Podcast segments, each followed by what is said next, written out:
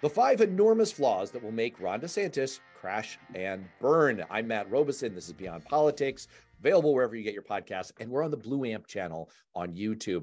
I am thrilled to welcome back an outstanding writer, former USA Today, current contributor to the editorial board, Raw Story AlterNet, all over the place on the internet, where many people know him by his Twitter handle before they even know him by his name, Jason Sattler, better known as LOL GOP to his hundreds of thousands of Twitter fans. Jason, welcome back. Thank you. And I'd say only known as LOL GOP. what kicked this off was you wrote a great article, which again, people can find on the editorial board, AlterNet Raw Story, The Great White Cope. Think Trump is damaged? Meet Mickey Mouse's harasser. We're talking about Ron DeSantis. We're on a little bit of a Ron DeSantis run here. Your article makes the case that Ron DeSantis, there's a lot less there than meets the eye. So, what we decided to do is we're going to give our top five reasons why he's flawed. We independently developed lists. I don't really know what's on your list. You have no idea what's on my list. We'll go back and forth and let's count them down and see where we get to. Before we dive into that, why did you want to write this article? It's bugged me from the beginning when DeSantis has gotten a free ride. And I think this has not been helpful to him now when he's actually facing some opposition for the first time since 2018. The press has been telling his story as if he's some sort of hero, some sort of sane Republican that can save the party from extremes of Trumpiness, when he, in fact, policy wise, far more extreme than Trump. He disenfranchised a million Floridians after, by a wide margin, state voted to give voting rights back to people who had committed felonies and serve their time. This Amendment 4 won by 10 times as much as Ron DeSantis won by 2018, and he signed it, went away, disenfranchised more black voters than anyone alive. And the press basically ignored it and has treated him as if he is some kind of centrist. Just thought it was really important to make the case there is no sane alternative in the Republican Party. And in fact, he's probably more flawed than Trump himself. It's like the Princess Bride primary. We clearly can't choose the poison in front of you. We clearly can't choose the poison in front of me. There's iocane in both glasses of wine. Let's focus on DeSantis. You're the guest. You go first. Give me your number five, and I, we'll see what lines up with what's on my list the fifth biggest. He's flaw. just really bad at politics. I sum that up by saying schmoozing, speaking, and selling. He's terrible at all three of those things. He went to Washington D.C. this week to meet with a bunch of members of Congress from Florida. He was going to win them over, wanted a sea of endorsements, and instead, eight congressmen from Florida have endorsed Trump instead. That's remarkably bad schmoozing. That shows that the schmoozing has been horrible for years, that these people had a grudge and they wanted to humiliate him that only happens if you are really good at alienating people. I love this one. It's on my list. Yeah. But I put it in the number one position. Okay. I thought it was his number one flaw. What I'm seeing is familiarity breeds contempt. And he is not wearing well on the people he has to win over, which are the people in his own party. These are the people most likely to like you and they're pushing back. The lead in Politico today is all about how Florida legislators, his own client lapdogs in the legislature who've been giving him anything he wants, including don't say gay, let's fight Disney, let's let's go nuts on abortion. They're pushing back on him. They don't want to go any further. They're sick of him. And as you say, Florida members of Congress endorsing Trump, there are stories coming out every day about the nationwide donor pool of conservative billionaires that fund Republicans, that are the lifeblood of Republican presidential campaigns, are not sold on him and they don't like him. There is the invisible primary in front of the rank and file party members and the donors. They're still the foot soldiers in your primary campaign, state by state, on the ground, and they're still the people who provide the dollars. I'll just close on saying this. I've been fortunate. This is going to sound like a humble brag. It's yeah. not. I'm not like that special here, but I've been fortunate to meet several presidents in person. And I will tell you that they're all magnetic personalities. I met Bill Clinton in 1992 when he was running for president. I was a volunteer. I went backstage and he was emerging from the green room. I was helping out the campaign. And he came out, and I realized I was going to have a chance to shake the man's hand. And so I stuck out my hand, but I'm like 18 years old and I'm super nervous. And I meant to say something like, Governor, good luck, sir. And it came out as, Governor, uh, he was so poised. He looked me in the eye and gave me that two-handed Bill Clinton handshake, and he drew me in. So we were like separated by an inch. And he said, "Thanks, buddy." And at that moment, I was like, I am his buddy. I truly am. I love this man. I want to kiss him on the lips. And so that kind of, and it, it was the same thing in a very different way. Like Barack Obama, very cool on the exterior. Joe Biden, much more Clinton esque. But I'm telling you that they all have something. They have some kind of political asset. Ron DeSantis seems to be an empty shell who has no charisma and no charm. And that hurts. There's a, the story coming around that, that supposedly that Ron DeSantis ate pudding with his fingers that Donald Trump has now picked up on, put into an ad. Oh, Why oh, does pornographic it, pudding, Ron? Right. Yes. I think it sticks to him for two reasons. One is bad, is that it's fat shaming and he used to be bigger and now he's losing. I think he's on Ozempic, they say, and he's losing weight. I don't like that aspect of it. But there's an oblivious to him. And actually, I'm stepping on my lead here. But I want to add two points to why it's even worse than what you're saying about the donors and the members of Congress turning on him. He had been the darling of the donors. They wanted him to be the guy that was going to be Trump. He has raised ridiculous amounts of money. He had them in their back pocket and he's losing them which is almost worse than never having them, I think, because these aren't guys who like to admit mistakes.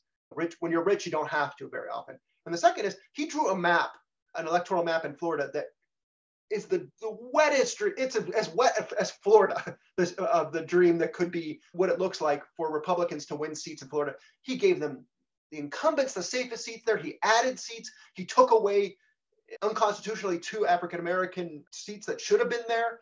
And still, he has the much of the caucus turning against him at the worst possible moment it's a brilliant point because you sometimes see this in corporate branding where they're so trying to make something happen. And right. there's an old story in marketing of a dog food company that was paying some big Madison Avenue company huge dollars to create an ad campaign to sell more dog food. The marketing company, it's like Mad Men, like they they put a lot of dollars, they did a campaign, they didn't sell any more dog food. And the executives are furious and they go to the they go to the Madison Avenue guys and they say, "Hey, what gives?"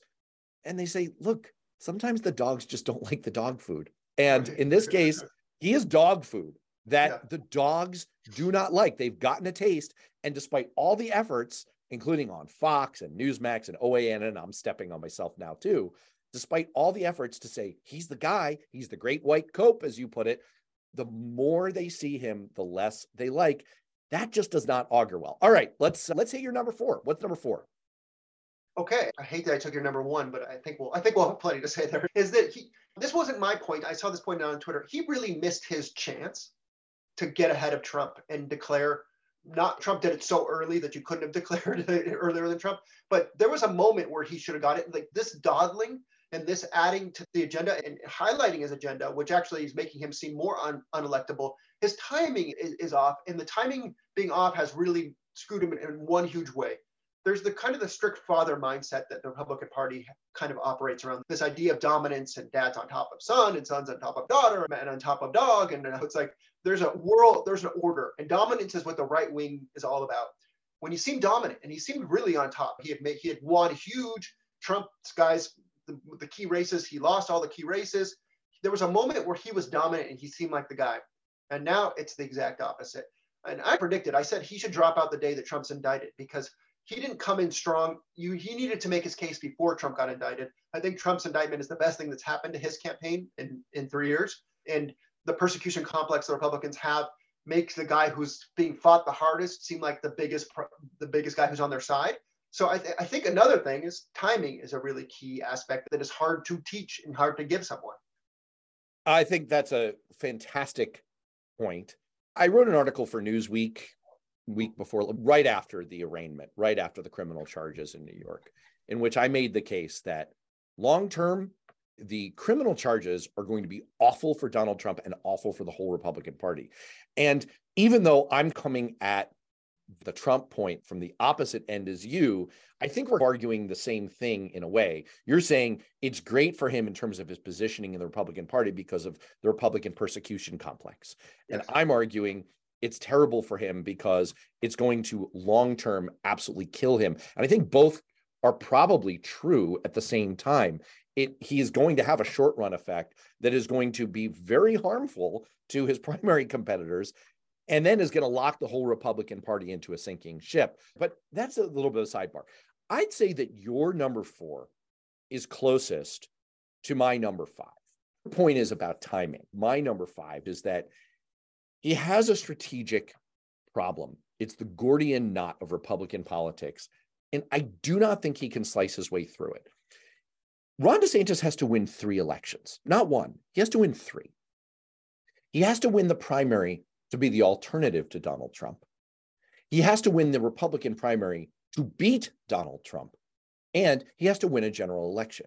Now, the going theory among Republicans is that they have to do what you pointed out in your article is they have to get over the Trumpism without Trump barrier. They need to show MAGA voters that they can get all the things they like about Donald Trump without the electoral drag, which was estimated to be about five points for MAGA candidates in the last election.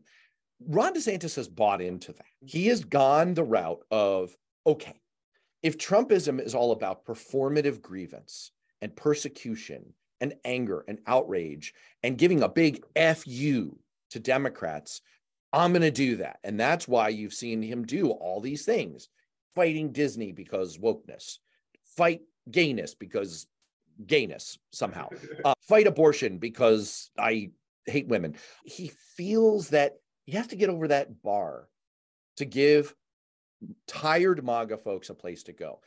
Their first ad of the primary campaign starts with We're all on Donald Trump's side. He's being persecuted by the left with these criminal charges. He has to start by supporting Trump before he can say why he's against him. That's how bought in he is. Now, not all Republicans agree with this. Chris Christie gave an interview to our former guest on the show, Rachel Bade of Politico, this morning saying, I think all the Republicans are wrong. I think you've got to go right at Trump. Be a normie Republican. Try and win the electorate that way. For whatever reason, Republicans and Ron DeSantis among them don't think he can do that. They don't think that's the path to victory. And so that's led him to this impossible strategic position, which is he's pushing himself way far to the right. And he needs to come out of that and then somehow within the Republican primary still be viable with normie Republicans, the few of them that remain. And if he somehow manages to defeat Trump in that process by becoming as close to Trump as he can, he then has to go into a general election and say, never mind, I'm not really Trump 2.0. I'm okay. I'm acceptable. I don't see how he navigates that path. It's threading the eye of the needle. Let's take a break. We'll be right back. And I think there's even a fourth race he has to win that that we talked about a lot before, but now that he seems like he's going to lose, people aren't talking about as much. He doesn't just need to beat Donald Trump. He needs to defang, deball, de- he needs to neuter Donald Trump. So much I would show up for that if they made that a reality TV show, the deballing of Donald right. Trump. That's what I think. That's what thought was going to happen. I think that's why people were excited about about Ron DeSantis. They thought this is the guy who's going to take Trump apart, and he's not even tried to do that so far. But he has to win so much so that Trump is scared of him and doesn't campaign against him or just tell his voters to stay home. He needs to win huge. It can't just be, or else he's the guy who's dividing and destroying the Republican Party. It's an unwinnable situation for him. He needed to come in here and just destroy from the beginning. And on the stump, DeSantis has been playing footsie with the electability argument. He's been saying, I won reelection by 19.4 points after eking it out in 2018. I won my reelection a landslide in 2022. And that's impressive. And I flipped Miami-Dade County, which is super blue. So that's a sign that I can I can beat Trump and I can win the middle. And all of those arguments, when you look under the surface, they're pretty weak. They're pretty trash. The second, the reelect coming down to a landslide after eking out your first election that's common like in in ohio. Mike dewine was reelected by 25 points. He only won his first election by 3.7 in iowa kim reynolds won by 18 and a half points after first winning by 2.8 points. It's called incumbency folks. Like yeah. i think republican primary voters are smart enough to see through that piece. More to the point he finds himself mired 538 launched a primary polling average. And Trump is at 49 points. And history says that in a Republican primary, if you're over 30, you've got a pretty good chance.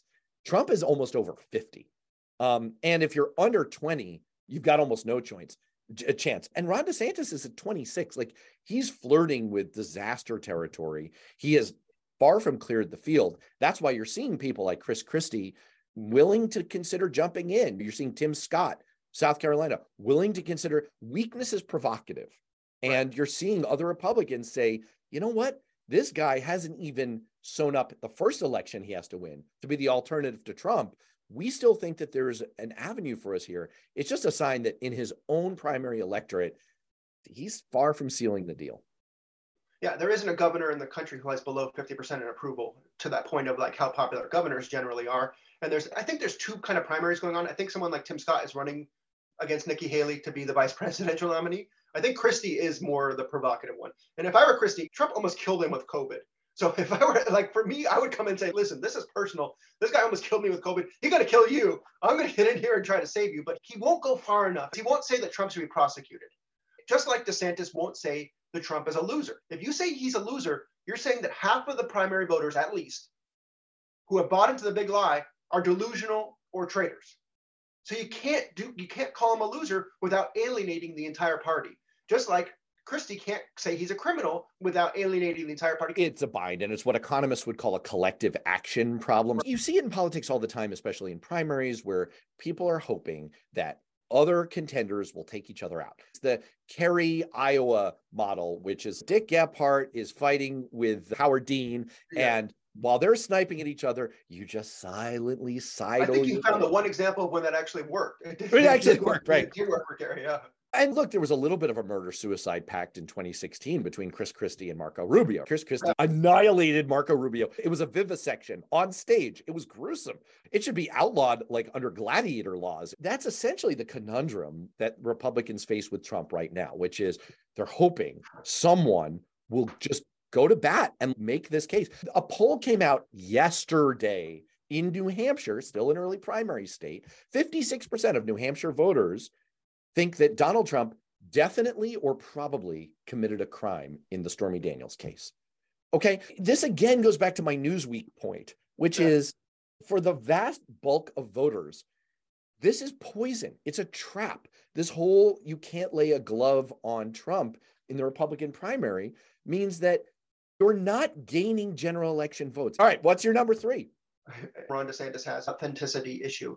And I think this kind of legislative session we're talking about, where he's just going to the far right extreme, is who he is.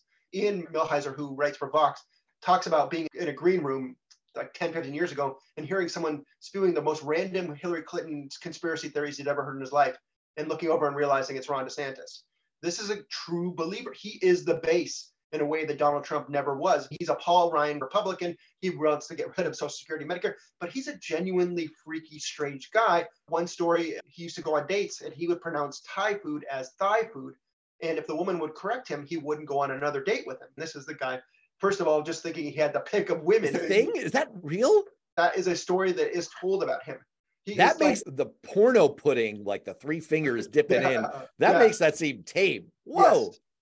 It is. It's borders on Ted Cruz type weirdness, where Ted Cruz like stockpiles soup and in a strange. It's like that dirtball uh, pickup artist mystery.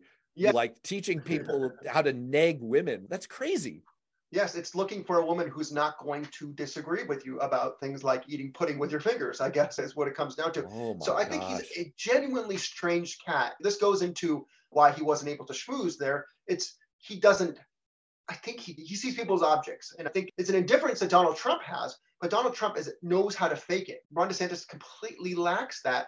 And he thinks that because he has been a successful incumbent governor and taken on these fights and gotten people behind him, and he put on a flight suit and pretended to be an air, airplane pilot, pilot in one of his ads, and people bought into it, he thinks there's something going on there that, that isn't going on there. And uh, I think people see right through it and see a strange guy who should be a blogger. I'm going to relate your point to my number four. So your number three is my number four, which is that his biggest asset up till now is also his biggest vulnerability. And that asset slash vulnerability is getting even shakier, which is his relationship with the media. He has risen nationally on the basis of the eye of Sauron, Rupert Murdoch and Fox News, casting its gaze on him and saying, You are the next white cope. You are our chosen gladiator to go fight the left. And for about a year, the directive at Fox News, and there's all kinds of reporting about this, we're off Trump. We're done with Trump. We've got to find the next guy. And Ron DeSantis is that guy. and they were pumping him up. And the problem is, and Kartik Krishnaiyer brought this up on our show last week, he only talks to Fox, Newsmax, and OANN. He never gets any pushback. He never gets a challenging interview.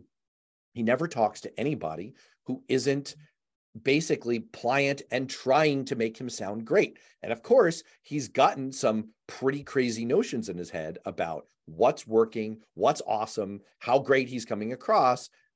He's been seeming to be running to win the Tucker Carlson primer for the last year. And that's why he's doing this just batshit crazy stuff in Florida so that he can get kudos from Tucker but it doesn't play well in the rest of the country. And now Fox News sort of decided to rally around Trump. And so DeSantis has lost his biggest fan. He was hoping to win the Fox News primary. He's no longer winning the Fox News primary. And so the thing that he had going for him, he's kind of losing. And it was always poisoning him nationally. Let's take a break. We'll be right back. I think this connects to, if you don't mind me going ahead to my next one, was is my number four was or is that he never really had a chance anyway. Because, and I'll use my example for this Dominion trial that we just saw. That was the result of the Republican of the Fox News getting pushback because they correctly said that Donald Trump had lost Arizona, and the Trump fans raged against him, started going to Newsmax, started turning the channel off. So the channel went full my pillow guy into the lies. DeSantis he was the golden boy. And how did he spend his year? What is the big thing he accomplished by being on Fox News for a year? They loved him. They propped him up. No one was demanding it. Like you said, this was a strategy within Fox. And he thought that this was, they're meeting the demand for this. Everybody loves me because I'm winning Florida, something that governors, the Republicans haven't lost a governorship in Florida. I, I, was it 1994 was the last time they've lost the governorship in Florida? So he was very impressed by this, thought this was a huge win. And now is coming out and recognizing he never had a chance because the base is owned by Donald Trump. Yeah, the remaining two items on my list don't really line up with that, that he didn't ever really have a chance. Yeah. But I will say that it, it does line up uh, just a, a little bit. There's a flavor in there of his whole case is shaky and it always was shaky because it's paper thin all of his talking points, I already addressed the one about, look, my reelect was so strong, it was a landslide, I'm acceptable. Not true. No, this is very common for governors. Re- Republican governors are popular, Democratic governors are popular. And after that, his next talking point down the list is the Florida economy is super strong and we're super attractive. So many people are moving from woke California to awesome libertarian free Florida. It turns out that's also a load of BS. They just had a little uptick last year, and almost as many people are moving from Florida to California as people moving from California to Florida. It all just evaporates. It's tissue paper.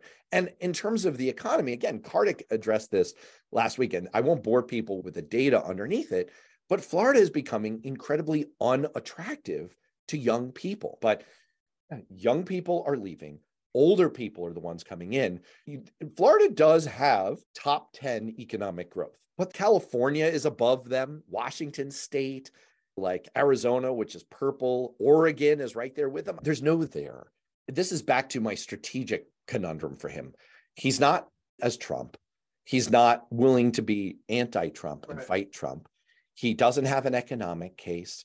He doesn't really have a case. He doesn't really have anything where he stands out and I've heard a couple people, including Joshua Green, who's a really smart Bloomberg writer, wrote a great book about uh, Steve Bannon, argue that the economic case is his best case. I don't think you're going to win over a bunch of Republican voters by arguing how good Joe Biden has been for the economy of Florida. And that's ultimately what these economic arguments are just saying Joe Biden has done a great job, you know, that because you look at we've had great growth everywhere. America has the best growth in the world.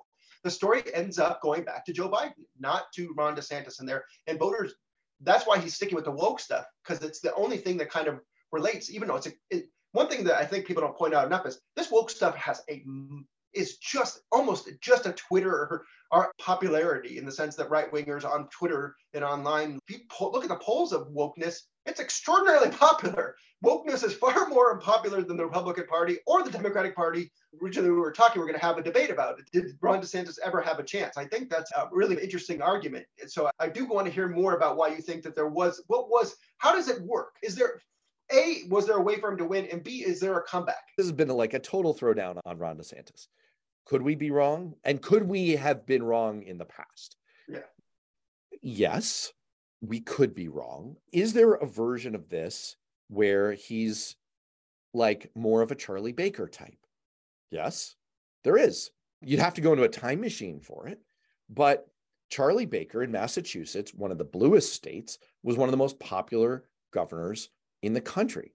Chris Sununu, who's maybe going to be in the primary, is in a very purple state, four term governor from New Hampshire, and wildly popular. Larry Hogan, blue state, Republican governor, wildly popular.